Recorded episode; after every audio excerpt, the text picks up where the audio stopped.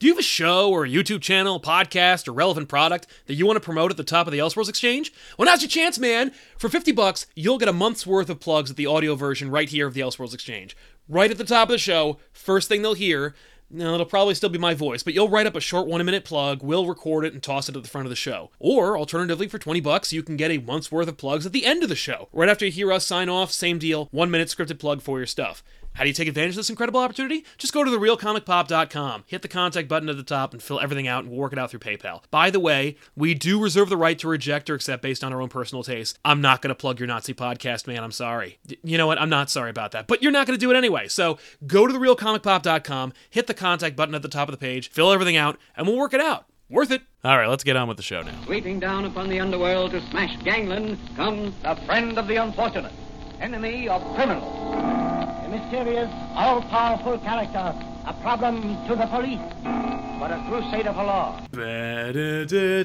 Hello, everybody, and welcome to the Elseworlds Exchange. I'm Sal. And I'm Joel, and I loved that opening. Oh I, I could God. I could easily have kept going with that, but then we might have had to have paid for the song. Exactly. Too, and we uh, it's only a second. We and and it was uh, our cover of the song, so I think we covered.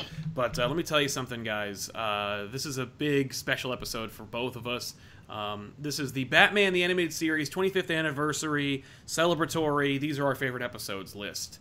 Uh, Yep. We're going to be going down our favorite episodes. In and for my list, it's no particular order. Joel, you actually do have like a top ten. So, Well, it's, it's yes and no. I know what my number one episode is, and I think my number one episode I've mentioned it elsewhere, and I think it will surprise people. I'm looking forward to finding out what it is.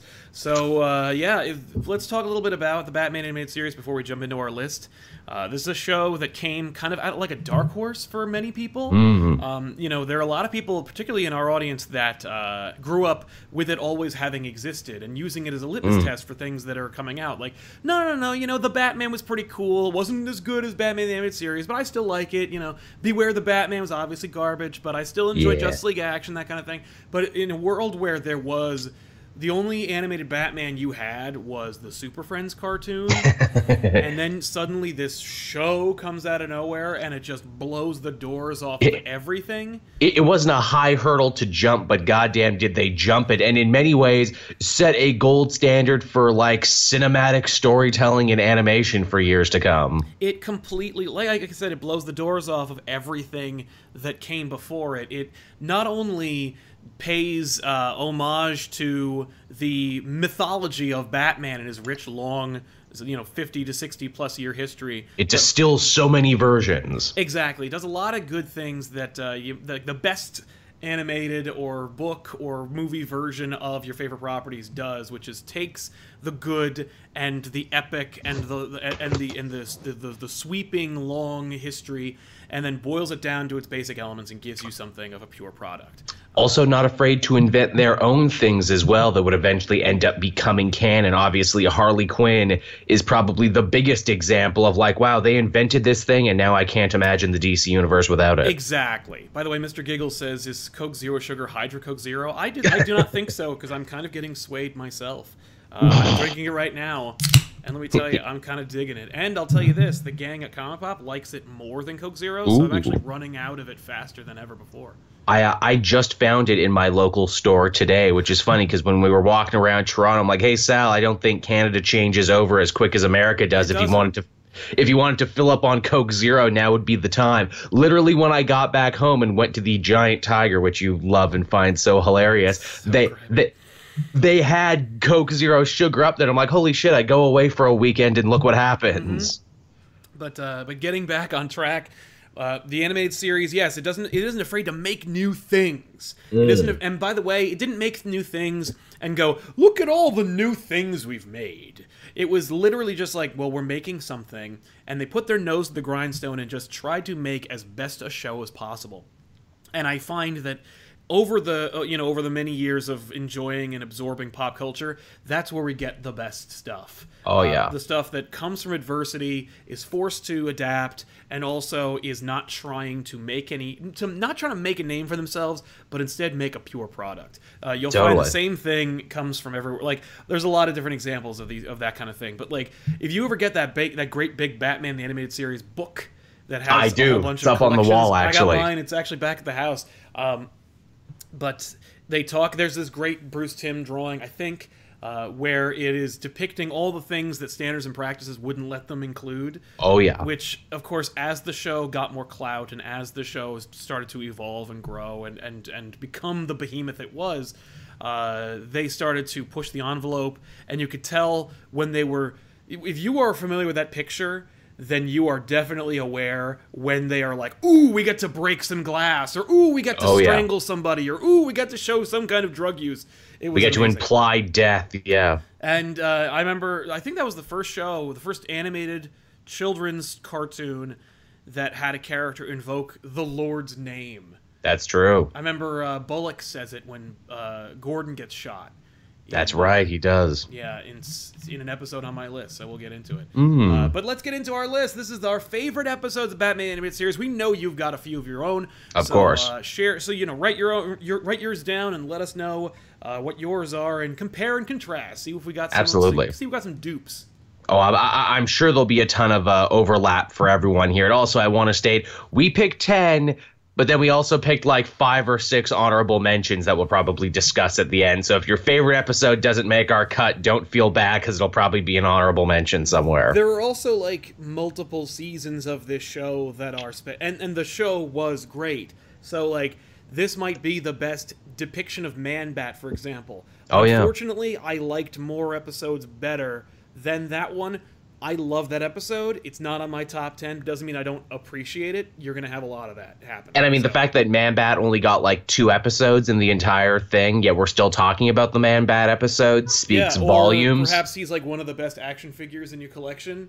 Hell yeah. Yeah, he's fantastic. So uh, you know, Man Bat, hell yeah. Man Bat, hell yeah, way better than Kite Man.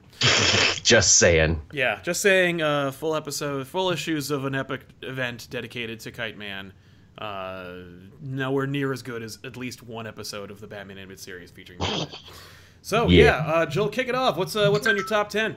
So I'm going to blow everyone's mind here with this one, but I think this is a perfect episode that illustrates one of the most beautiful things about Batman the animated series is it was so well layered and so well constructed. You could have whole episodes without Batman and that would be fine. And the episode I picked to kick us off is Showdown, the Wild West flashback episode starring Jonah Hex. Oh my god. Okay. That is actually my old college roommate's favorite episode as well because he's a western fan and he loves his Jonah Hex. So I'm not surprised to hear it, but I am a little surprised to hear it. Why is it your why is it one of your favorites? Why does it warrant bumping certain episodes of other shows uh, or Well- other episodes off? Well, I mean, obviously Jonah Hex in in no small part to this episode. It also helps build the history of the DC animated universe in a fun way because the villain of that episode is Ra's al Ghul, who was trying to take over the world even back then. We meet his son, yeah, because up until that point we had only seen Talia. Of course, he's fathered a bunch of kids, which leads to a great twist ending. And also, that's Malcolm frickin' McDowell as his kid. That's right. Ah, such a great voice acting uh, group, by the way. Uh, I think that's David Warner as the voice of Ra's al Yeah. Ghul, and damn, is he amazing. Uh, but yeah, Malcolm McDowell, uh, tragically underused in the animated series, but I'm glad he was at least put in that one. I, g- uh, another thing too? The basic plot of this story is that you know Ra's al Ghul has built like an evil steam machine. He's gonna like try and kill Lincoln and take over uh-huh. America and everything. Yeah. That's very close to the plot of Wild Wild West, isn't it? Yes, it is. Only This episode predates Wild Wild West. Uh, manages to distill all the stuff that you might want to see in Wild Wild West Mm-hmm. into 22 minutes, while also still managing to retain its dignity and self-respect. yeah, absolutely. oh, and having characters that are more subtle, nuanced, and actually like behaving like adults. By the way, it's over nine thousand production says I love the Batman, but what you think of uh, Batman of BTAB? What is that? Batman, the Brave Oh. and the Bold. I think so. Yeah. I kind of dug it. I avoided it for the longest time, but I, Me too. I, I did dig it, and I appreciated like all the all the deep cuts they were making. Uh, I thought it was a really like underappreciated show. I, I appreciated what they were doing and the fact they weren't trying to like usurp or change anything. Yeah, it definitely had its high points. I'm a big fan of Chill in the Night. Actually, I thought that was a pretty great one. Oh, that is a good one. Which what you're talking a, a, a, a strangely more serious episode for a show that's usually filled with like comedy moments where it's like, hey, we can do drama too. Yeah, it seemed like it was kind of built towards kids, but it also tried to do it. It, it manages to do everything. It did. Um, for me, one of my I'm gonna lump these. I have a couple of like two parters that I'm just gonna lump into one. That's that's fine. We can do that. We have to because they tell one story. which is Feet of Clay, uh, part one and two, which introduces Clayface and also ruins the the the secret identity for Clayface for everyone, Yeah. uh, forever. Because uh, when I was first introduced to Clayface, it was through the cartoon, so I obviously assumed his name was Matt Hagen. Me too. every Only he's I'm like the fourth. Yeah, so every time I read a, a Clayface comic and they talk about Basil, I'm like, what the f- Basil? Like pass? No, it's Matt. It's Matt Hagen. Basil Karlo, a reference to Boris Karloff, and even in a way, Matt Hagen in the cartoon was a distillation of all the Clayfaces who came before. He had Basil's actor background, but he also had the tragicness of Matt Hagen and all this other stuff. Yeah, but a great, uh, great once again, a great distillation of the Clayface character. But holy shit! First of all, you uh, you got Roland Daggett, a one of the many regular people that was also a villain and untouchable. The end of that episode when, uh, not the end of the episode, the end end, but the episode where Roland Daggett gets a. Oh no, I'm sorry, I'm thinking of another episode. But in any case, Roland Daggett's an amazing uh, antagonist, played by, uh, perfectly by Ed Asner. Oh yeah. Uh, but you also have Ron Perlman playing uh, playing Clayface and him doing an amazing Amazing. job. But the unsung, amazing, spectacular web of part of the episode, or rather of that two-parter, is just the animation oh god, yes. for part all, two. all hand drawn, and yet all the morphing and changing. Part if you if you if you never see any animation again, watch part two of Feet of Clay, and the animation is just I've I had never seen anything like that before. Uh, as a kid growing up, I remember being like being very aware of the distinctive qualities of like how spectacular and freaking awesome the intro to a cartoon show was because it was all done in yeah. house and it was all with like cinematic quality and with shading and and, and weight and it just looking epic like I, that that Thundercats opening it looks so great Oh, and it's then you stellar. watch the show and you're like what the crap You Why- tricked me. no the the feet of clay is like a 22 minute intro to a show where they just dumped money into it and I don't oh, know Oh, they, like, they killed themselves on that one. they did. They they bankrupted themselves on that on that show, and when. But my God, uh, you've never seen anything like it before. Will stand the test of time. Yep, I think that team also did did another episode that's obviously on this list. So Mhm. It, it, that episode too, you know, Feet of Clay is also a wonderfully beautiful, tragic story, and I think that's what Batman did better than just about any other show on TV at that time. It's like, hey kids, it's a feel bad story. yeah, like it makes you, it forces you to to, to realize like villainy doesn't necessarily come from a place of evil. Yeah. And that's kind of amazing how how often that is the the theme of a Batman animated series episode, uh, and of course the the formation of any good villain. They they weren't always happy endings, and I think there's something really wonderful about that in doing a show where it's like, hey, they're not always going to be happy endings. Yeah. Ugh. Yeah. Ron Perlman, man, the dude could could have played Matt Hagen back then, today, anytime, Mm-hmm. in, in in real life and in voice acting. Dude's a national treasure. Yep. Would love to meet him one day. yeah, he never goes to the cons we go to. no, no. So yeah, uh, there you go. Next one. Uh, so yeah, here's another one that might surprise people. Uh, Joker fish or laughing fish. The Laughing Fish is on my list as well. I love Okay. that one. So tell us more about why you love it so much. It's a really solid episode. It is a perfectly quintessential Joker episode in my mind because he starts off with this incredibly ridiculous just no sane healthy mind would think of this plan to like to not even take over the city or to not even to do anything. Like it's almost a get rich quick scheme but he knew it was never going to work. It's it's just wonderful to see the gears turning or not turning where it's like you know i will put a bunch of joker toxin in the water Yeah. turn a bunch of fish to look like me and then i will you know make the life of this you know poor little copyright clerk hell unless he signs over the intellectual property to me and oh yeah i'll kill everyone who gets in my way also Oh yeah, of course. Uh, it's also a beautiful adaptation or like spiritual homage to some iconic moments in Batman history. That the too. laughing fish, Batman versus the shark. Uh, and he manages to do it pretty much in the same way. It's oh, I remember reading that comic and being like, "This is so visceral," and then seeing it on the screen, and not only being like, "I think I think I remember this," and then being like, "Did these guys, did these TV people read the comic?" Why, I think they did. That's unfucking precedented. So At that time, it was. also they killed the Joker in that episode. Seemingly. So perfect. Uh, that's uh, what's That, that fight they have on top of the aquarium there is Yes. probably one, if not my favorite fight scenes from that show. And it's so simple, yet it works because they built up the characters so much and their resentment. Mm-hmm. And it has one of my favorite, like, Hamill uh, voice acting turns where, like, for the whole episode, he's been like, you know, twee, funny Joker. Ho, ho, ho, this would be a naughty caprice.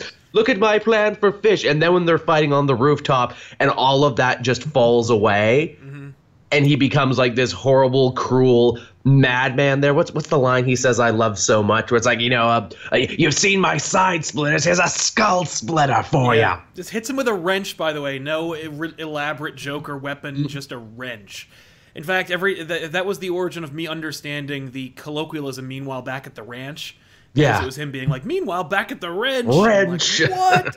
uh, also, uh, really genuine humor in that episode. Oh yeah. uh, when he oh god i think recently i encountered a, uh, a scenario that was very similar to the like uh, you can be my very own little mermaid and then just dumping the the top half of a fish costume on harley and her going you're really sick you know that boss so funny and so excellent um, Real good. Yeah, yeah. Harley's in that episode too. yeah harley's in that episode and i think they don't quite know who she is yet they're They don't. She's not. It's not her debut, but it's an episode where she. It's like let's put in the let's put in that henchwoman that uh, Dini really likes so much. she was fun. She was fun. Let's put her in there. And also, oh, what a great ending where Joker seemingly gets eaten by the shark that he captured and tried to, or not captured, but co-opted into battling Batman.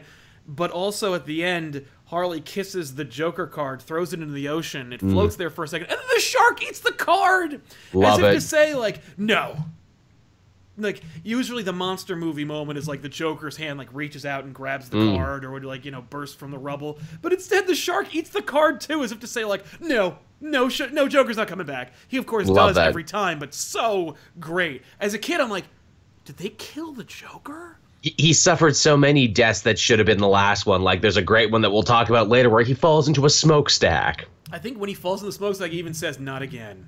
Yeah, not again. this keeps happening. Yeah, laughing fish, excellent one, good call. That's a great episode. Great title card too. Agreed. Agreed. Uh, for me, another one of my top favorite, not t- or top ten episodes, is an episode called "Perchance to Dream," in which Mm, that's uh, an excellent one. Bruce that Wayne- one just missed my cut. It, I, I had to include it. It's a Mad Hatter episode, which is of course awesome because Mad Hatter is played by Roddy freaking McDowall, Amazing. who you never would have thought unless you're a Planet of the Apes fan. You're like, oh, is he Cornelius? That's freaking awesome. He is. That episode is so great. Also, another adaptation of a comic book, but it's so great. Bruce Wayne wakes up in his utopia, in his world where he doesn't have to be Batman anymore, and there even is a Batman already operating, and he knows that it's not right and that there, there's something wrong and His parents are alive. He's married to alive. Selina. He's married. To, he's getting married to Selina. It's, it's just a perfect uh, exploration of the Bruce Wayne character, his pathos, while also delivering it in a way where it's not like scarring and horrifying and weird Mm. for kids, but uh, so great. And also really explore some fun like faux science where he's like, I couldn't read because you can't read in a dream. Of course, that's not true. yeah, but- we now know that's bullshit, but back at the time, but it didn't. really it was it was a fun uh, it was a fun moment that where Batman is a detective and figures it out. Is- Batman basically got put in the Matrix for that episode, didn't he? Yeah, yeah, because he's all he is hooked up to machines and stuff. It's not like he took like a gas and he had like a vision, which is in another episode. But uh, goddamn, so great. That's just that's such a great episode. I love uh, Roddy McDowall's ending where he just says like, "I was willing to put you in your own private wonderland and get you just so you'd stay out of my hair." It's some, some amazing. Get off my case. Yeah, I may like, uh, yeah. I I gave like you they- the perfect life so you'd stay out of mine, or something like that. They uh, so they good. built on that idea for an episode of Batman uh, Beyond with uh, what is it Spellbinder. He Yeah. did something very similar, but he turned it to like a drug where it's like, hey, I'll give you your perfect world for like the price of a dime bag for an hour. I think what was it? Spellbinder tries to convince Bruce Wayne he's crazy. That's that another. or- episode? No, that was uh, that was the sound guy. Oh yeah, yeah, Shockwave or something. Something. The That's- guy's cool design, but not an interesting villain. By the way, solid episode from Batman Beyond. Just just for the ending alone, where he's like, you know, how did you know you weren't going crazy? And he says, because my mind called me Bruce.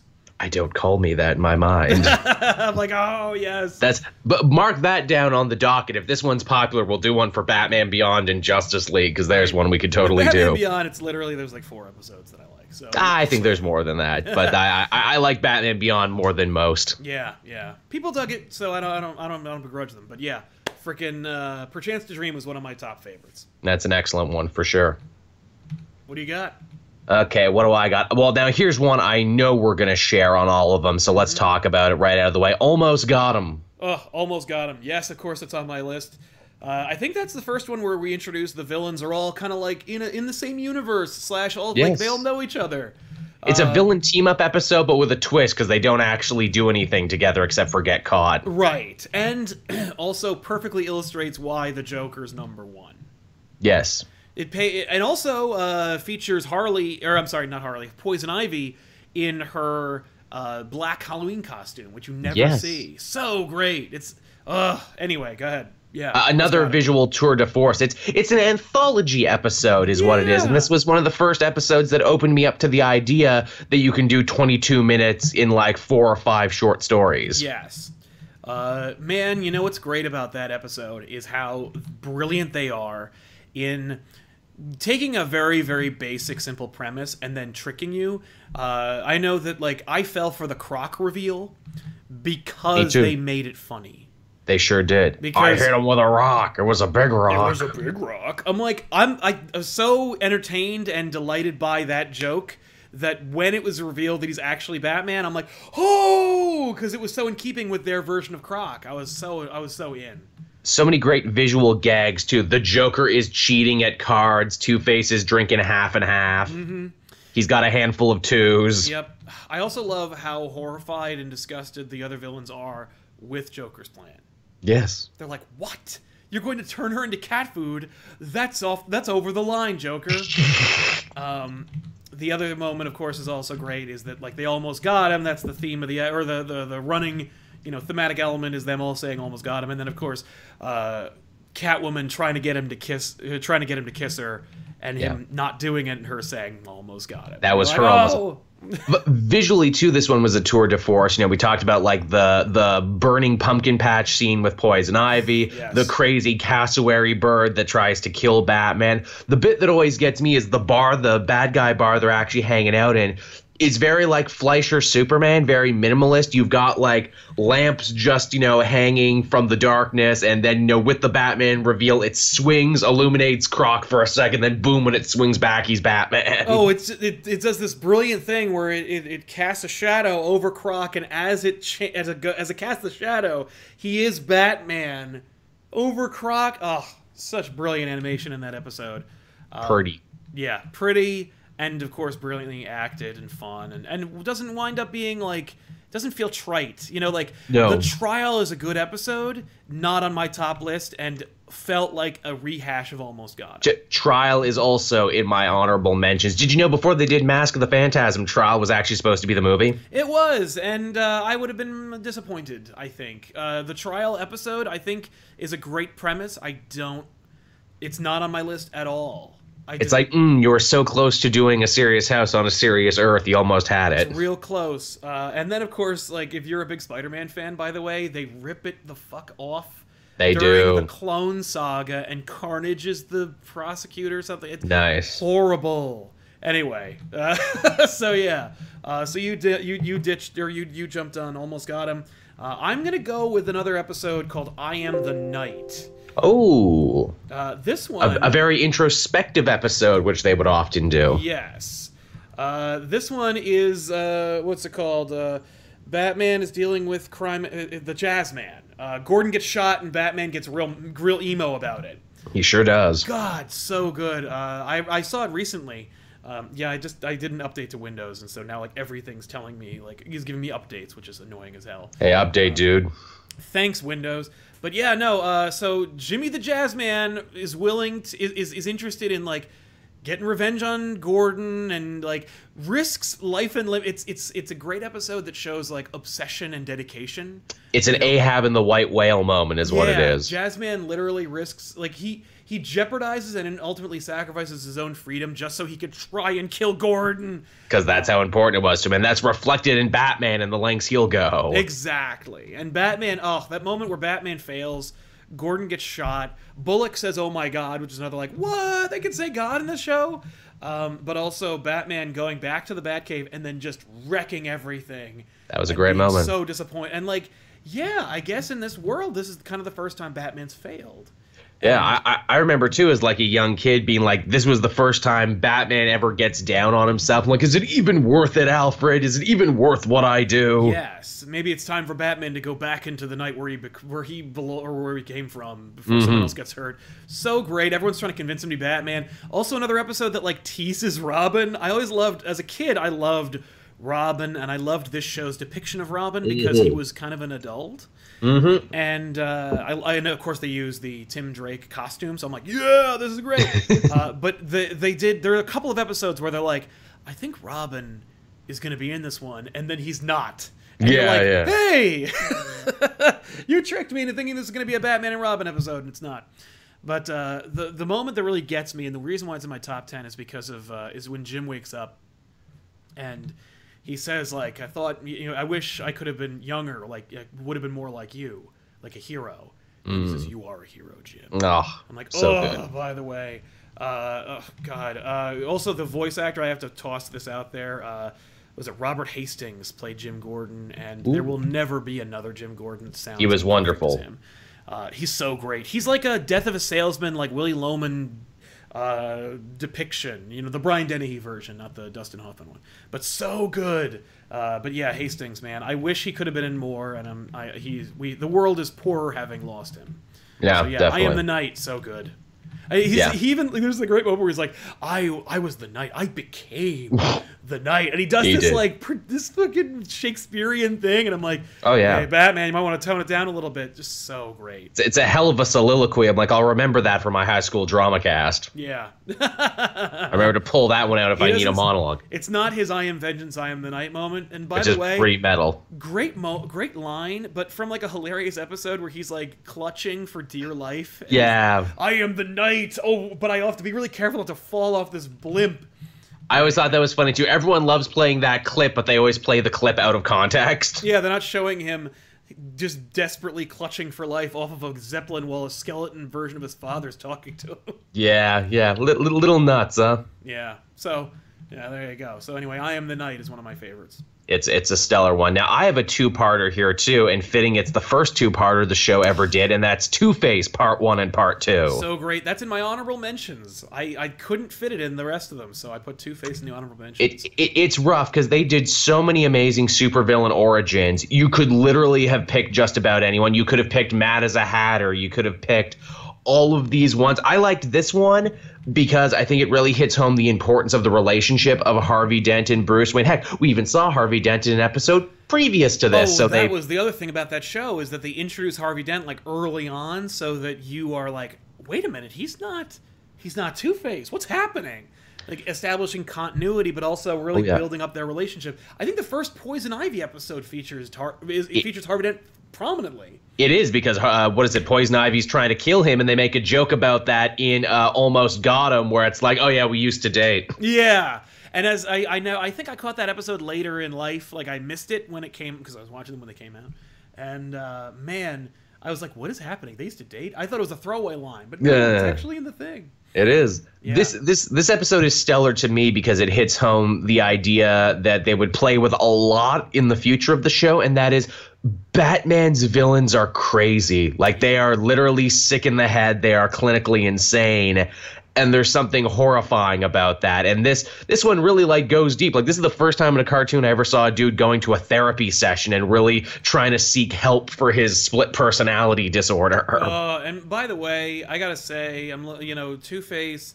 One of the part, part of the reason why I didn't end up on on my top ten list is because part one is animated perfectly, yeah and part two isn't. Yeah. and it's one of the D Squad animators, and it's like the episode is is great and beautiful and awesome, and I love the two parter, and I'll watch both of them. But there's something missing when the first part is so good, and the second really part is. is just not. Like again we were talking about the great casting of jim gordon there great casting of two-face richard frickin' Moll from Yeah, night court Bull from Night Court. Who'd have thought that? And man, does he do a good job. I remember uh, in an old Wizard magazine, they had a publicity photo of the cast. It was Batman and his villains against like a tree, just them outside. And I'm look and I'm looking at this, and it's like it's Poison Ivy and Bullock, and or I'm sorry, po- Poison Ivy and Two Face and uh, and Joker and Batman. I think that's kind of it. But uh, but I'm like, is that Bull from Night Court? What is he doing Yep. in this picture? Is that Luke freaking Skywalker? yep Just so great. L- like when he does the turnover from like oh you know I, i'm harvey dent and i'm here to help and i'm running for district attorney and all this other stuff and then you know he does the turnover. Oh my god, you're talking to the wrong Harvey. wrong guy By the way, also great parallel with Batman because Batman has like a "Hey Lucius, what's up?" and then his Batman voice is something else. drops a couple octaves. I really love that to them really hit that home. Also, uh, this was an episode that did a great job uh, highlighting the traditional organized crime of Gotham because while it's Two Face's story and he becomes the villain by the end, the main antagonist is Rupert Thorne, one of their Thorne. other great creations. Yeah, great character uh, and a prominent villain throughout the series. He's always there when you need like a mobster that doesn't have a, a silly or you know Gimmick. ludicrous angle or gimmick. Uh, and he, you could tell like Thorne is just like I'm just you know if Batman wants to punch dudes dressed in cosplay, I'm gonna try and oper- like take an opportunity on the side. You know, like it's great, just so Did, great. did, did they ever make Rupert Thorne canon in the comics, or am I just missing? I think they did. I want to say the Rupert Thorne is in the comics, but I don't. He didn't do anything very. Uh, he didn't do anything that made a splash. Like He's he, he's due to come back. I remember in Eternal when they brought back Carmine Falcone and made him canon again. Everyone in his dead. yeah, which is like yeah, he should be, but you know it was a whole thing. And like everyone Oh. in his gang had like rose tattoos. yeah, And I'm like, well, really, that should be a Rupert Thorne thing, is what it should be, because he had a whole rose motif going on. yeah. No, his riddle. His name is Thorn. It's based off a rose. Yeah, no, he had a whole. His, his ship was called the Rose's Thorn. yeah, he had a gimmick too, but it was based off his name. But It was a subtle gimmick. It's, it's it's like what any Tony Montana Godfather dude would do. Yeah, no, it, it yeah. Because otherwise, the theme would be I'm fat, and Kingpin's already got that covered. He's got that covered. Two Face is also a heartbreaking love story too between him and Grace, and they have this very, you know, uh, Frankenstein elephant man. I'm not a monster. Um, and when he takes her to the casino, which is very fitting that they gave Oh, uh, Two Face, they really hit home the games of chance thing going on there. When he's got like the John Merrick sheet over one half of his oh, face, God, it's like you know, th- th- this is my world now, a place of duality and chance. and she's like, "What?" Like she has no patience for it. It's kind of amazing. I like when characters get like all melodramatic, and then other characters just go take the piss out of them, going like, "What?" Yeah, I, I was working on this. And then, you know, when Batman beats him at the end, and again, real oh. downer ending, and we see Batman flip the coin into the, into the, uh, what is it, into, Into the, the wishing fountain, well or whatever, and into the wishing well. comes up scarred. Oh, so, such a great moment. And like that speech he has there, where it's like, you know, what, what are you dreaming tonight, Harvey? Uh, what is it, gentle dreams or nightmares, or both at the same time? I like uh, when he's free when he's trying to find the coin. He's just he's just screaming. Oh, it's so great. great. Ugh. Um, in another direction of crazy, my, one of my top favorite episodes of the Batman the Animated Series, which people are going to be annoyed about, is the Clock King. Ah. Uh, uh, and here's why. Uh, I don't like Mayor Hill. Uh, I re- and when I was a kid, okay, as a kid, I didn't like Mayor Hill. As a kid, I didn't like watching Batman episodes that didn't feature a colorful villain that I really liked. Same. And uh, I didn't like episodes without any Robin in it. and this is all of those things. It is. And it taught me that because every time it came on, I'm like, well, I, I, I it beats going outside and playing with like people and doing things, so I guess I'll watch it. But let me tell you something: the Clock King is so brilliantly acted by uh, by that dude who plays the Clock King. yeah, and and kept coming back even in Justice League. He kept coming back. He's so good. The dude, like, I loved the character. I loved the, and the second one is really cool, but it's not nearly as powerful because that's the one Where- where like he has that technology that makes he him actually fast. gets time powers. and makes a little like Superman reference because Robin says, "Ha, faster than a speeding bullet." And I'm like, "Wait a minute, Superman, maybe?" And then and then I forgot about it. But like the first episode of Clock King, when you just watch Fugate go through his day, and he's he like he you know people like this guy, and Oh, he's yeah. not like a villain. He's just wound Wound up too, super too- tight. too tight, like a clock. uh, Uh. he, I, I, but his his misplaced aggression and his his misunderstanding and his his like just how that misplaced aggression and his obsessions being forced into another avenue so great and It also fits beautifully into that famous Batman killing joke. It only takes one bad day. Yeah, I, I honestly like it teaches you a lesson about like stories that you didn't necessarily think you were going to enjoy, or stories that you don't think you want, and then being like, no, we're going to challenge your conventions. There's a couple of episodes on this list that are legitimate, like that me from 1992 would be like, how is that your favorite episode? That is so boring. Same. But no. Uh, al- like, also, we got to mention too. Uh, his name is Temple Fugate, as a reference to what is it? The the old gr- uh, what is it? Latin thing. just oh yeah. That's clever. I like like I first design, figured that out watching that episode. Oh, nice. So yeah, Clock King.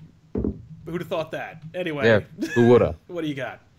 Okay, what else do I got here? Uh, well, keeping up with the theme of just like shredding endings and like actually talking maturely about insanity and mental illness, Baby Doll. Baby Doll's in my. uh Actually, it's in my. Yeah, it's in my uh bonus. It's in my honorable mentions. It doesn't become excellent until the very end because it starts off as just like a fun little romp about television and how many in jokes we can get in here. Yeah, yeah, yeah. And then La Placa fucking just swings to the fences in that like performance of uh, of the character, which is like, that's me, isn't it? Oh, oh no, I and that was in the new Batman and like in Robin was. Adventures, which by the way, as a kid, I'm like, they changed the intro. I don't like this. that's more of a pure Shirley Walker theme because Shirley Walker had to do like an adaptation of the Tim Burton theme for the original theme. And then she's like, "Here's my theme," and it's so good when you listen to it all separate from the show. Um, and then she, of course, gets to make it even better when she when she gets to score the Phantasm. But uh, but yeah, Baby Doll's a good episode. It's just a solid and uh, excellently animated as well. It's not the guys from like Heart of Ice or or Feet of Clay, but it's still uh, it's like the Phantasm people animation. It's just so good. It's also just like you know wonderfully weird comic book batman where it's like you know hey here's this failed child tv star who went nuts kidnapped her co-stars and now batman's chasing her through a carnival while she shoots at him Most recently, I was reading uh, that Super Sons episode, uh, the kid with Kid Amazo, and I'm like, this Mm. is very Baby Doll. yeah it had a lot of the same uh yeah a lot of the same hallmarks. And in the end too batman didn't even really need to throw a punch. That's one of the few instances where like you know the villain defeated themselves basically or they just burned out. No, Batman just holds her. yeah. Just ugh, that, yeah. That is an episode that made me believe that there was hope for the rest of the series. And then season and then season four came out and uh, i lost it Yeah, there's still some fun ones in there, but I, there's no like you know like oh man that was a masterpiece. none of them are on my list sorry over the edge fans Oh, I have over the edge on mine. uh, but yeah so uh, another one of my episodes that i really really love that's in my list is the man who killed batman Sid the Squid. sid the squid oh god Another Batman episode without Batman because that's how good the characters and the writing are on that show. Yeah, Matt Frewer playing Sid the Squid, uh, an, a voice that I knew inside and out every time he did anything. Uh, I'm like, oh, it's the Pink Panther or Matt, or, or Max Headroom or, but he's so good and he was like he is all over that er- that decade. He sure is. By the way, like he's in an amazing episode of TNG. He's and of course he, I, he he's so good. But anyway, um, yeah. Uh, The Man Who Killed Batman is so great for a variety of reasons. One, uh, it proves to you that even though Batman's not in the episode, it's still fantastic because he's Yes. barely in it. Uh, and two, uh, we meet this new character and then never see him again. It's true. They did him so perfectly once. Let's never see him again. And uh, and it also has the Joker monologue. Yes, which is amazing. Like the funeral for Batman as given by the Joker. It's great, and it's funny because I think people have really like overanalyzed that episode and, or in that moment because Joker's like, and, and it it still works, but it's also like you. Well, we'll get into it because here's what's here's what I like. So bat, so Joker's like, you killed Batman. That's fucked up because I'm supposed to kill Batman. When Joker uh, plans the, the the heist, and then Harley comes in, look at all the pretties, put them back, Harley. Yeah. Oh, that's so great. Then they have the funeral. He's like, he's really not coming. Has the funeral for him, and it's just he's like, oh, I'll be smiling again once we put that man there, and, In that box him in the there. That box there, and roll into that vat of acid there. Uh, and then he, so he seemingly kills Sid the Squid and basically gets revenge for having killed Batman. That also that amazing joke where he puts the "kick me" sign on the on the cape and cowl. Oh yeah, and he does the and they do the kazoo bit. They do the kazoo of Amazing Grace. so funny. when he goes uh, but the the moment that i really find interesting is when it's all over and joker sheds a single tear for batman and then he goes well that was fun who's for chinese seriously every time there's a uh, there's a dour moment in my life hmm i immediately like get back into good spirits by being like well that was fun who's for chinese Me too. it's completely invaded my life uh, and It's so good. but I like it also because, like, for Joker, it's like, well, it's over. Like, Yeah. we've done it. Jo- Batman's dead. I got my revenge. It's over. I kind of wanted to see, like, and they couldn't do it because it's not, it, it doesn't fit in the episode. But like, it would have been nice to see the exploration of that a little bit better, where it's like Joker. Where, what happens to Joker with no Batman? Batman's done. I got like you know his his death was stolen from me. Uh, and but I got my revenge and killed the idiot who killed him yeah. probably slipped on the slime trail this parasite left behind. Hind. Um, my my theory for that is Joker would go have his Chinese, then go to the bathroom and blow his own brains out Right? after Like that. Joker either kill himself or be like, well, I guess I'll just have to figure out what being a regular person is. Like yeah. but uh but I digress. Maybe go to what is it, Star City, and start fucking with Green Arrow. yeah. Well, I got another Batman. Hey Green Batman, let's do this. Stop calling me Green Batman. I have my own stuff going on. No. Damn. I'm better than the majority of your villains. I killed all your villains. that was easy. Yeah. Um, there, were, there were only two of them. no, I swear there is more. Clock King is technically mine. he premiered in my book, so he's mine. So, yeah, but anyway, there you go. Uh, the Man Who Killed Batman. Great episode. Uh, we got a lot of great like. Oh my God! When uh, yeah, that's another Rupert Thorne episode. Yes, Rupert Thorne featuring quite prominently in that episode as well. Yeah, no one is that lucky or stupid. Mm-hmm. Yeah, you must be trying to make a play for my empire. Exactly. no, no, really, I promise, I'm that lucky and that stupid. Yeah. the guy I'm almost off the bat. Finally, a big shot at last. Aw, great. Love that. So good. Uh, another two-parter we have to talk about: the Demon's Quest. Demon's Quest. Yes. Uh, let me see. The closest they got to like an actual big full movie. I mean, Yeah. well, every episode was a movie, but that one could easily have been a movie. Oh, easily. No, Demon's Quest is in my uh, my honorable mentioned.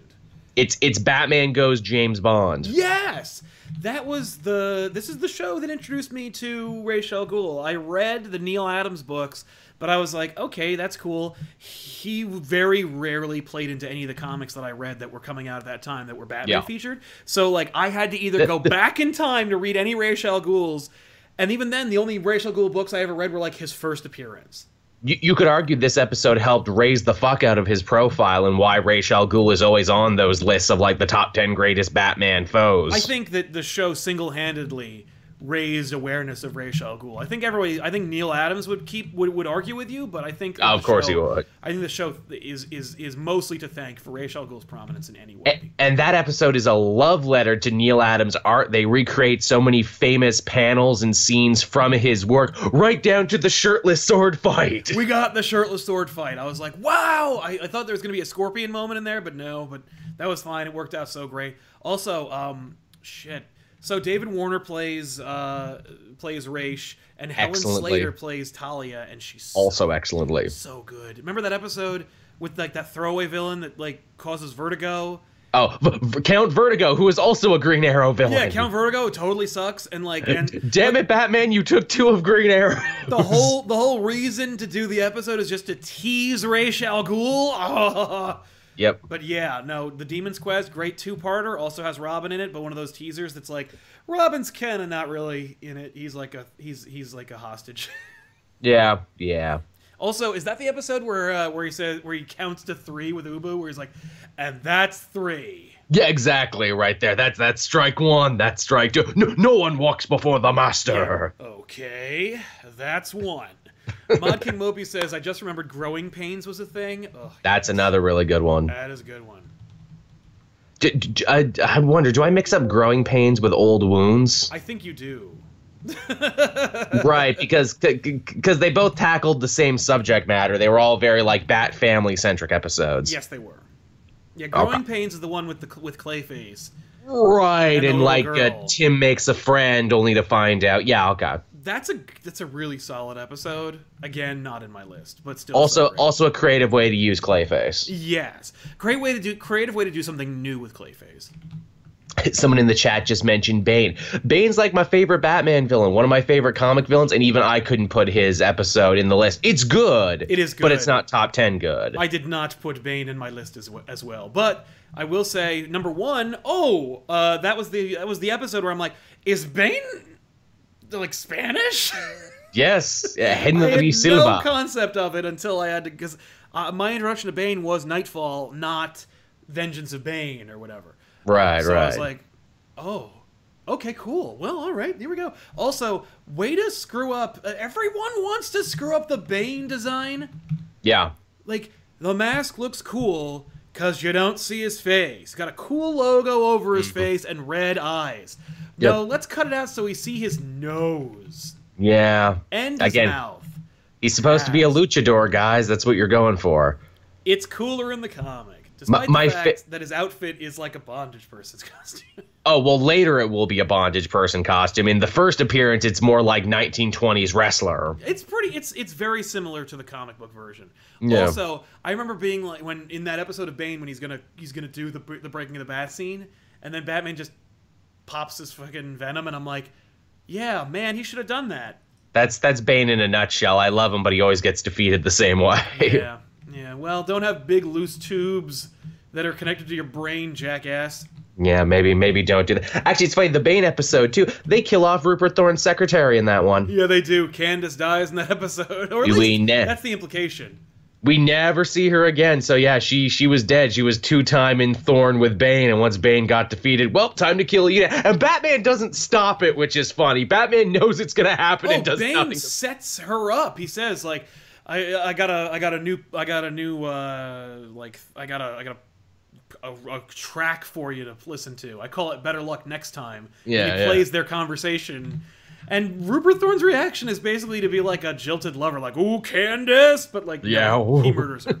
He So- murders the shit out of her. Actually, that episode's great too because she gets into a fight with Robin when Bane and Batman are fighting, and she does the most adorable thing. She takes her high heels off, then jumps into fight. That's a great, yeah, that's a great element. I like that. That's like, you know, okay, gotta, gotta take out my hoop earrings, gotta take off my shoes.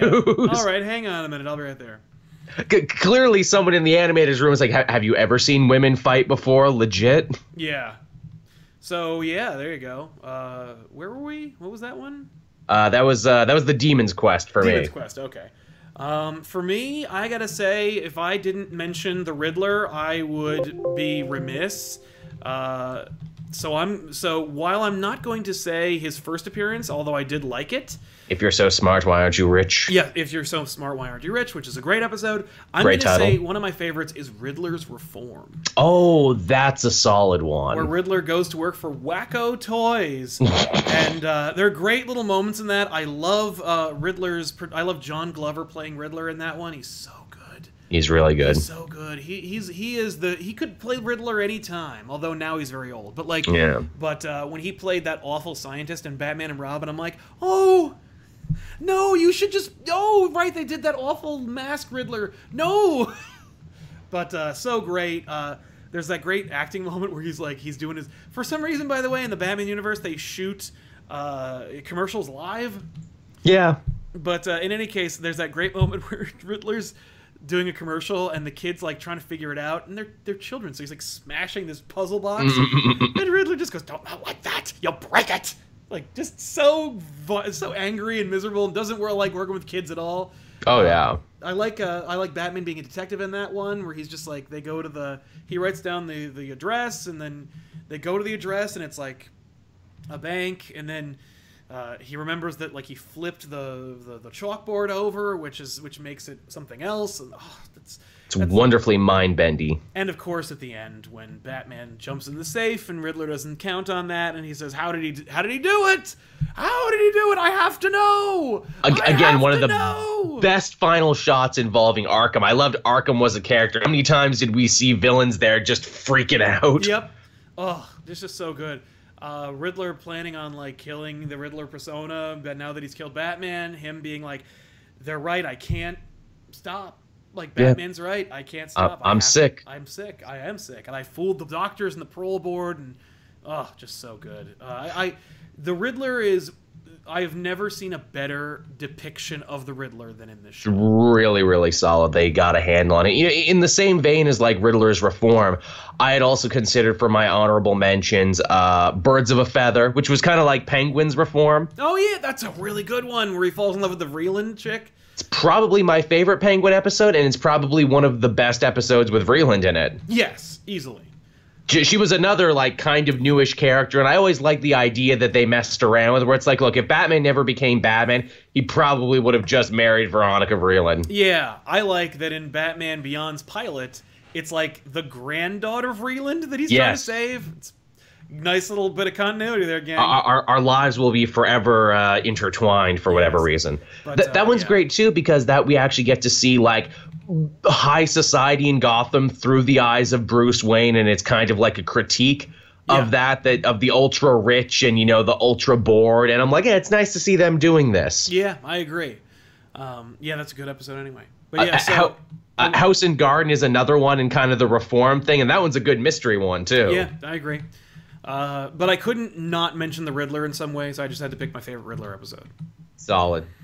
Um, Uh, yeah. What's another one I got here? I mean, oh, uh, well, you, you kind of already mentioned how you weren't going to put it on your list, but Over the Edge, I'm quite a fan. Let me tell you something. That's probably the best episode of that season, not including that great episode with Clayface that we mentioned earlier. It's it's solid. I'm a big fan of this in comics, so of course I'd be a big fan of it in comic book shows. I like the idea where the writers get together and be like, all right. If we were to write a last one, a last one ever, if we were given, you know, a blank check to put the final word on it, what would it be like? How would the House of Cards come tumbling down? As a thought exercise. Yeah. And that's what this is, and I think it's wonderful. Yeah, I, I I really find that episode very watchable. I think it's fun and cool, and it's a great uh, exploration of yeah of, of a what if story. Basically, uh, I like seeing Gordon versus Batman. I like Gordon immediately finding out. I don't like the idea that Gordon just doesn't know already. Gordon's like, "All right, Well- Bruce, it, the jig is up." That's that's always what I assume too. That Gordon could know if he wanted to, or he already knows and doesn't care. That's the. I like that he already knows, but Gordon says like one minute on my daughter's computer, like told me who you were, and I was like, you needed to look. Come on. Well, Whatever, but then at but- the end of the episode too, they imply that he already knew that she was Batgirl. So Yeah, they have their cake and eat it too. yeah, it's interesting. Uh, it, it does, however, give us the cool de- design of the of Scarecrow. I can't believe that design was only in a handful of episodes. It's so fucking metal. It is totally metal. Also, new Southern preacher, new scarecrow. Yeah, I do like. Uh, I I- I liked all the voices of Scarecrow, um, but that one was pretty cool too. I mean, Combs, come on. Yeah. It's the fucking reanimator. Who Um, doesn't love the rea- That's also the episode that has Bondage Bane. Like that's uh, yes, Gordon's I ace in the hole. design. See, I kind of like it for its creep factor. Like this is what Nightmare Bane would look like. Then, of course, when we see Bane later on, it's what he's wearing anyway, and all the subsequent ones. Weird. I mean, come on, with, with his cracked up, fucked up teeth and his like gimp mask mouth and everything. Yeah, it's very weird. It's a weird choice. and then they uh, fight like on the bat signal and everything. That was cool too. Yeah, I like that. Um, let's see. I mean, we actually get to see a coffin being carried in an animated series. That's Yeah. some craziness. oh well, how about when Batgirl just lands on her father's car windshield? Cracking, and they say too in the commentary, it's like you know they said we had to shoot it in a different way. We had to shoot it from the inside, That's and we did. horrifying. Yeah, and it's even worse. Thanks standards and practices. Yeah, well, that's the thing. Like that's that's that's beauty from adversity. Um, so where are you in your list? How many more do you have left? uh, I have about two more. I also have two more. So Okay, uh, I, I think we'll probably have two of the same. I do believe. uh, we'll see. Uh, should we talk about the one that we both have, or is that your number one? Uh, you, you you go ahead. My, my, my number one's like the dark horse. Okay. Because I have a different one as well. So we'll talk about Heart of Ice, which is Yes. so great. Uh, the one they won the award for and very deserved. Uh, let me tell you something. Again, never a better Mister Freeze than in this show. Heart Masterful. of Ice is the episode that showed that showed people that not only can comic books inspire like beauty and greatness, but also uh, it can like transcend the material and give you something new. Holy shit, is this episode good? Again, the dialogue just firing on all cylinders there. Like, what, what's that bit he says when he has Batman captured? Where it's like, you know, ne- ne- ne- never to walk on uh, on a on a beach again with a warm breeze in my face and a hand in my. Oh yes, I'd kill for that. Yes, exactly. Oh god, Michael Ansara, who only died not too long ago, but like hmm. he was like a monster actor, as I recall. Yeah. So like just so good. Um, the voice acting is brilliant. The animation is perfect. Uh, it's a perfect episode. It really is. And also, by the way, like it gives you the old like '50s version of Mister Freeze's costume Yeah. without the red, and you're like, holy shit! Like the score is amazing too in that one. it's that's the thing is that the show itself is a perfect storm of excellence across the board. You had animators that gave a shit who are who were performing a brilliant feats of amazingness. You've got Shirley Walker and her amazing ability to capture a character in musical form and then give you just just stuff you don't even pay attention to and then when you actually are like brought it to, brought uh, your ear to it you're like oh shit this is actually really really good and powerful It, it was so good they kept going back to the Mr. Freeze well. I don't think they ever topped that episode though. Uh, it's hard. Uh, yeah. I'm trying to remember if there was anything better than Heart of Ice. I don't think so. The They, they gave him his own movie. The movie is not as good as the first episode. No, it's not. Where I'm like, mm, no, it's not as good as the episode, though. You did it better in 22. Heck, I enjoy the weird, like, uh, Bioshock before Bioshock, where they go to a Walt Disney stand in's underwater city where he wants to live forever, so he's kidnapped Mr. Freeze from jail. Yeah. That was a fun one. And and then to be like, hey, you know your wife you thought was lost? Well, guess what? I got her right here. yeah. Yeah. Oh man. That one's funny too because Mark Hamill is in that episode as well, the evil industrialist. Apparently, what happened was Mark Hamill asked to play a villain. He's like, I want to play a villain, just anybody. So anytime, so you'll actually hear Mark Hamill's voice a little bit throughout the first season before you, do. get to the Joker, and it's like, it's because they were like, okay, Mark, you can play this, and you can play that, and you can play this, and then it's like, and then Tim Curry had to drop out, and they were like, oh, I Yeah. guess you can just play the Joker then. The the chat reminds me too that he was also in an episode of Batman Beyond. You're right, uh, Danielle. That was actually a pretty solid episode. it was okay, yeah. I watched that recently, and I was like, all right, believe Nice me, you're the only one who cares. That uh, I mean, like Heart of Ice is so good they co-opted it almost instantly for the comics and then then for the movie with Schwarzenegger to give Mister Freeze this tragic backstory. It was so wasted on him. Like so wasted Yeah. on that movie though. It doesn't matter. E- even if Patrick Stewart had played Mr. Freeze, it still wouldn't have been good. So we got party. we have the show and it's perfect. And that's the other, the other element, of course, is the voice cast, which is just unbelievable. We didn't even mention like Loren Lester's ability to play Robin and how great he was. Oh yeah. But uh, yeah, overall, just so great. But his, but uh, but Heart of Ice is one of the best episodes of like animated television, much less one of the Just best episodes. just a winner from start to finish. easily, easily. Um, so yeah, uh, let's see. Do, do you have do you have honorable mentions still? Uh, yeah, a whole bunch of, All but I still too. have I, I still have two more left. I still have my uh, one and two because I went first, which means I actually had three when I said Oh, I had okay. two. Well, do it. Do it. Let's do it. I mean, uh, uh, my number two pick, and this was my number two pick right from the beginning. Uh, Mad Love. Mad Love, right? Uh, it was. here's the thing. Uh, it's not on my list at all. Really? It's uh, because I remember them being like, "We're never going to be able to do the sh- do it," so they did the comic book, And as a result, the comic book existed before the show. It did. And it's really good. And it really like humanizes Harley and it uh, explores It, it's the best origin. It's the definitive origin for the character they created and put to animation. Yeah, anything that they're trying to do with Harley that isn't Mad Love is a waste of time. It's also the most evil I remember the Joker being, where it's like when he backhands her in that episode. I remember watching that Saturday morning and like I spit the cereal out of my mouth. I'm like, can they do that? That's horrifying. Yes, and it's funny how much of the comic they just went, we're just going to do that in the episode itself. Mm-hmm. Um, I wish it hadn't been in season four's animation. Yeah. Like for that, I'm like, ugh. Then uh, I feel like there are a couple things that I was like, eh, it's just I, I I like it, but I don't think it's as nuanced as the rest of the show. There are great performances in that episode, and it's also just solid. Uh, Joker gets to have a lot more fun. This place has gone to blinking blue blazes. Has anyone seen my socks? Or That's when he funny. says like, mm-hmm, uh-huh, yeah, mm, Batman, eh? Yeah, well, all right, well, bye. You've or when he's looking through his- tied up where? Or when he's looking through his plans and he's like, you know, been done, not funny, to Riddler. Riddler. Yeah, that's pretty good. Uh, but yeah, I feel like uh, we're getting towards the end of the show at that point. Like when they when Mad Love comes out, I'm like, shouldn't have waited. That was another episode where it's like, this could have been your last episode. Yeah, that would have been fine because it was. Yeah, it kills the joke. It kills the Joker. Uh, Quote unquote. Yeah, it's all right. Which But- hey, we we wouldn't see him again until uh what is it? Until friggin' uh, uh Batman Beyond, right? I think so, right? Or do or Or did they do the team up with Superman? The World's Finest? that? I don't remember what episode that is. I can't remember that one. It's a Superman episode, not a Batman episode. Yeah. Um, they all, it's also like overtly sexual in that one, like where it's like, yeah, no, Joker and Harley are banging. I do like the idea of Joker being like, no, I don't, I don't care about that. I'm a weird asexual clown man Yeah, exactly. with more important things on my mind, like elaborate clown themed death traps. For one person. Yes, just for one. Yeah, I hear you. I, I, I, I respect it. It's not on my list, but I do enjoy it.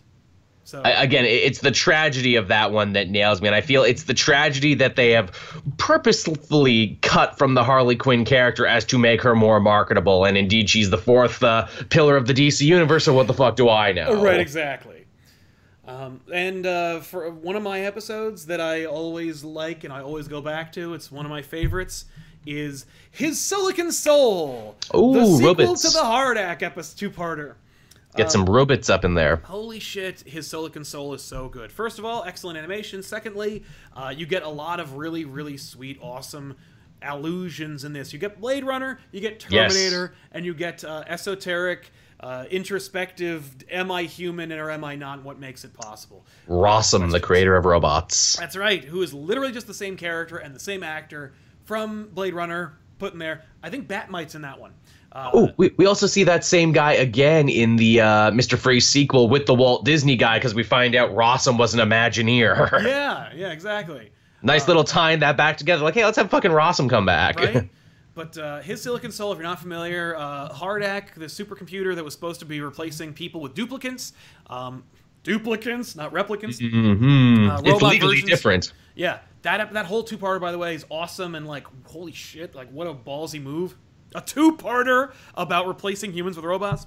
Yeah. But there's this the sequel to that where there was one duplicant they didn't destroy, and it was the Batman duplicant that was also Bruce Wayne because HARDAC knew, and that Batman like roaming the world and trying to like figure out who he is, and then facing off Mm-hmm. against Batman, and then Batman and he going to a battle of the death, and then thinking he killed Batman, and because he is so Batman, he's like, oh no, I've taken a life, and he kills himself Yeah.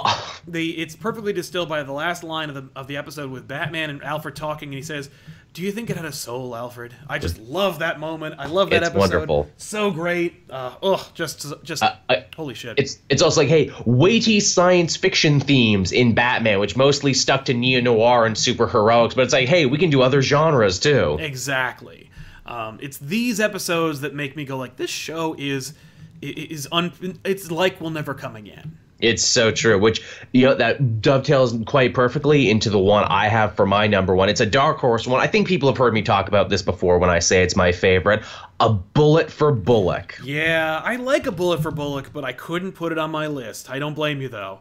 It's it's the perfect cop drama. It has an amazing jazz score, which sounded like nothing from any episode. It was all its own. Yeah, you know that episode. That's that that that great score got it a uh, an Emmy for that. and it deserved it. It's amazing. It's a wonderful focus piece on Bullock, who I've said is my favorite Gotham cop, maybe one of my favorite cops in fiction. Yeah. Oh, Bullock is great. Mhm. Like, It's- what a great character with a lot of pathos Oh, yeah. and, and depth. He's a good. He's he at the core of his being. He's a good cop, but he's one of the harsh ones. He really is. It, it's a beautiful thing to team him up with Batman and be like, look, I don't like you, but I need your help. And it's an examination of how both of them choose to fight crime in their city and how neither one is truly right or wrong. agreed. Yeah. It it also has a great bit for Renee Montoya where they like try and stop like a bunch of bank robbers who killed a teller Christmas Day. It's also a weird holiday episode too. Uh-huh. Cause it's like it's like one of those cop movies that just happens to take place at Christmas time. Yeah. That's cool. It also has maybe the greatest twist they ever did because they say, you know, it's hard to write a mystery in 22 minutes for television. It's never the obvious red herring guy. It's always the only other person who was in the episode. Right. I think they get around that in an amazing way in this one. And it's also, I think, it's an episode that speaks volumes to the corrupting nature of Gotham City and how, you know, it's very easy to go mad there. Yeah. Yeah. Uh, that's excellent. That's a great one. And I don't blame it. I don't blame you for being number one. Let's go into our honorable mentions, shall we? So many. lightning fast through these. Uh, Appointment in Crime Alley uh, is Excellent one. One of the best episodes, and I just couldn't fit it on the list because I had to make a couple of ref- uh, concessions. I It believe hits home the importance of Leslie Tompkins. I believe it's written by Gerry Conway. Interesting. It's kind of awesome. That's Um, metal. But that's the one that I was thinking of with Roland Daggett, where at the end Daggett blows up a tenement building, and Yes. then he gets away with it, and Batman is powerless to stop him because Yeah. he's got the law on his side. And he just goes, he just rolls his window down in front of Batman and then leaves. It's also a great Leslie Tompkins episode. Uh, just Sure is. and Batman's trying desperately to like do to just just keep his appointment. Ah, it's it's so good. Uh, so Very much so. It's I, I think it's a perfect episode. It's really good. Uh, Scarface. I don't think they ever did Scarface better. Again, that was a wonderful neo noir episode that introduced this admittedly pretty ridiculous villain, but made you believe it. And it was also an episode about mental illness, and they could kill the puppet in any sort of horrible, gory way they wanted because it was just did. a puppet. they did it three times. Yeah, no, that was great. I, I I remember being like, "Wow, they're doing Scarface!" Like when it Mm. came out, and that was that was a that was a great one. Uh, for me, another one that I got to throw out there is uh, Eternal Youth. Mm, a fun Alfred centric one. It's it's a great Poison Ivy episode. It also has a lot of great horror in it. Turns people into plants. Oh, Uh, yeah.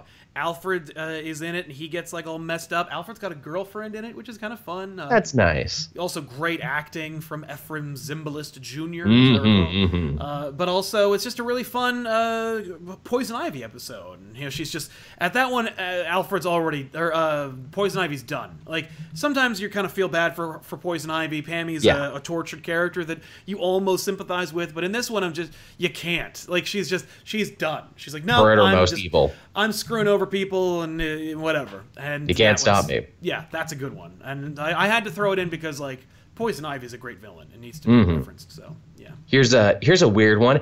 Day of the Samurai. I like it because it addresses Batman's training all over the world. It's like a sins of the past coming to fight him. It's an international Batman. We get to see him go to Japan and fight it out with the Yakuza and then have a big sword fight with a dude in front of a burning volcano. Uh, as a kid, I was like, "This is boring." As a teenager, I remember being like, uh, the "Samurais are right up my alley. This is totally Same. tight," and it really works out. And it's another one I- of those teasing episodes where it's like, "Robin might be in this one," eh, and then he does something. I, I felt the exact same way about that one as a kid. I'm like, oh, he's fighting a fucking ninja. Really? Yeah. No colorful supervillain? This is dumb. This is lame. But again, as you get older, like, wow, there's actually a lot under the hood in this episode. Agreed. We get to see uh, young Batman train, and we get to see Kyodai-ken being like a real dick, and there's a lot of great stuff. Both those episodes are awesome.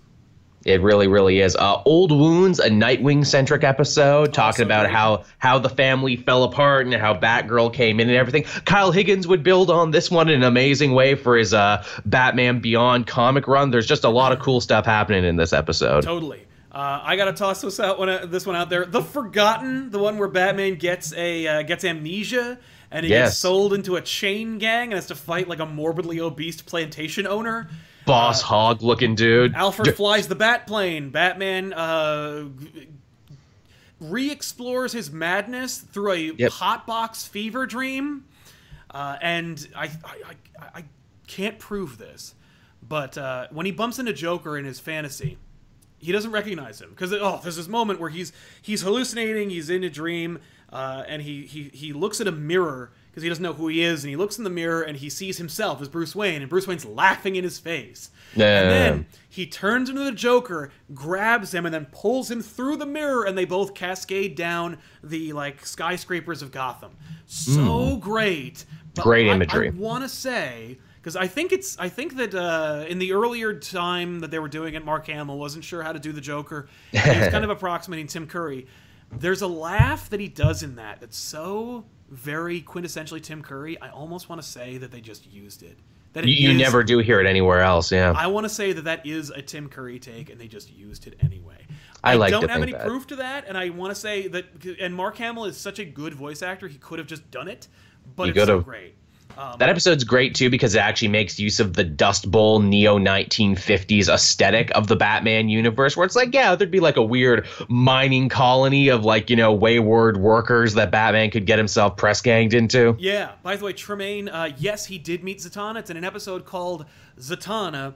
Uh, it's an amazing episode, and I love it because the dude who's in everything, and I don't remember his name, but he plays the ghost that teaches Patrick Swayze how to use his powers and Ghost. Oh yeah, that guy. He plays the voice of Zatara, and it's so good. But Batman has to help Zatanna. She doesn't have like true magic, but she does No. have like she's a magician, and it's it, that's a good one. But uh, they'll but yeah, they'll the pay her off later in Justice League. it's true, but uh, but the Forgotten's one is a favorite of mine because it's one of those. Uh, it's another one of those episodes where you're like, where you're like, God damn it! It's another one where Joker's not in it or Riddler. This is boring, and then it's like, yeah, oh I, no. I hated it as a kid, and they played that one all the fucking time. it was too. that one and Batman in my basement like every other day. I'm like, God damn it! Can we please See- get some Joker up in here? I had the freaking uh, what is it, talking storybook of Batman in my basement, which made me hate that one even more because I'm like, I've been here, I've seen this. yeah, yeah, I own the fucking book. Show me some new shit, please. yeah. Uh, yeah, Halmar reminds me of that moment from Zatanna where he says, like, I know that my daughter will miss you, a John Smith. Uh, yeah. Oh, and and, and it, it hints that like Batman is trying to like be uh, to, is trying to like become like he's learning from all the different walks of life. It, Yeah, yeah. It ties into the ninja episode because it's like here's another place where Batman went Yeah. and learned and then left. But I uh, like yeah. those. Uh, Robin's Reckoning, the two-parter, might be the best Robin origin story ever put to film. Yeah. Stuff it, Batman. You and your stone cold heart. You could. You don't know how I feel. It's it's so perfect. Like I watched that like two-parter, like 44 minutes, and I'm like, how did this never become the backbone for a movie? Yeah. Well, because uh, Hollywood doesn't respect their, their their their you know the source material, and they're like, whatever. Robin, he doesn't sell. Like, Robin doesn't sell in Hollywood to the point where Chris Nolan and uh, Christian Bale said, if there's a Robin, then the, you, you if you make us use Robin, we're out. just So- the biggest jerk off motion because you watch that and I'm like, this is perfect. This should be the next reboot trilogy of movies. Start with Robin's Reckoning. Let's have a Batman who's pre established, see a kid who's just coming into this crazy world for the first time. yeah. See it through his eyes, have like, you know, the reflected pain of like, I lost my family, I lost my family too. I'm saving you because, you know, I see the good in you. I see the future that you could have. And also, if I don't, knowing how bad Gotham City is, if I don't save you now, Dick Grayson, I might be fighting you in a few It's years. true. That's a good point. You, you uh, have in you the uh, ability for great good or great evil, possibly. Yeah, yeah, and your your, your talent is too good.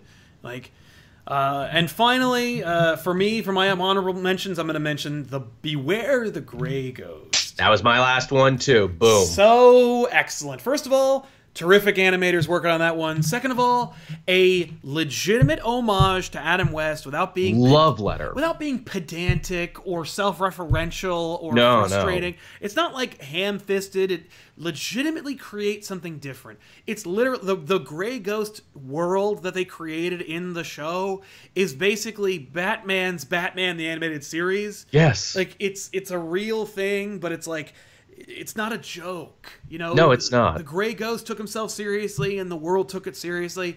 But uh, And to see Batman be earnestly a fan of something is pretty amazing. the uh, the the the the work between Kevin Conroy and Adam West is great because Adam West also isn't playing a parody of himself. Yeah, yeah. He's playing himself as like, and in 1992, where it's like I was something of a joke, and now I'm always gonna be that, and I'm just. I can't get jobs because everyone thinks of me as Ugh. Batman. Oh, that's when he's trying to get so money. sad. He's trying to sell Grey Ghost merchandise. He Oh, you've paid the rent for the last time, old friend. It's so good.